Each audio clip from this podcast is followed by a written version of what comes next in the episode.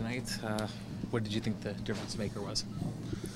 I thought just the way that we cleared out in front of the net uh, tonight. I didn't. Uh, I left a lot of rebounds sitting there in front. I made the first save, but we did a heck of a job of uh, clearing out those rebounds and not letting their big bodies get to them. Did it feel like a 40-shot game?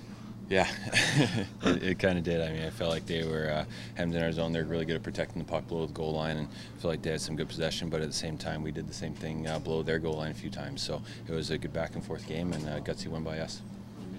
You made good save on Scheifele right at the end of the second period there. A right leg save with about 10 seconds to go. Yeah, that was more of a desperation save. I was already down, thinking he was going to shoot. I didn't know how much time was left, and he made a nice move to the front, and I uh, just stuck my pad out there and tried to get a piece of it and uh, keep it a one-goal lead going into the third.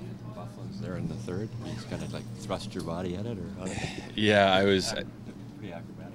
It looked like. I think that was Wheeler that I was focused on. I thought that the back door was protected. He made a good pass, and uh, I think I got lucky that Byfuglien had to handle it for a quick second and gave me enough time just to to get that lunge across and, and get my glove in front of it. So are you just seeing the pucks, this this stretch you're on where you give up like one a game? Are you just seeing the puck looks the size of a proverbial beach ball? Or? Yeah, I mean when a goalie gets on a roll, I mean sometimes the puck seems a little bit bigger, and when you're not seeing the puck well, I mean you can struggle. So um, luckily for me, it's going in the right direction right now, and I'm gonna try and keep it going as long as I can.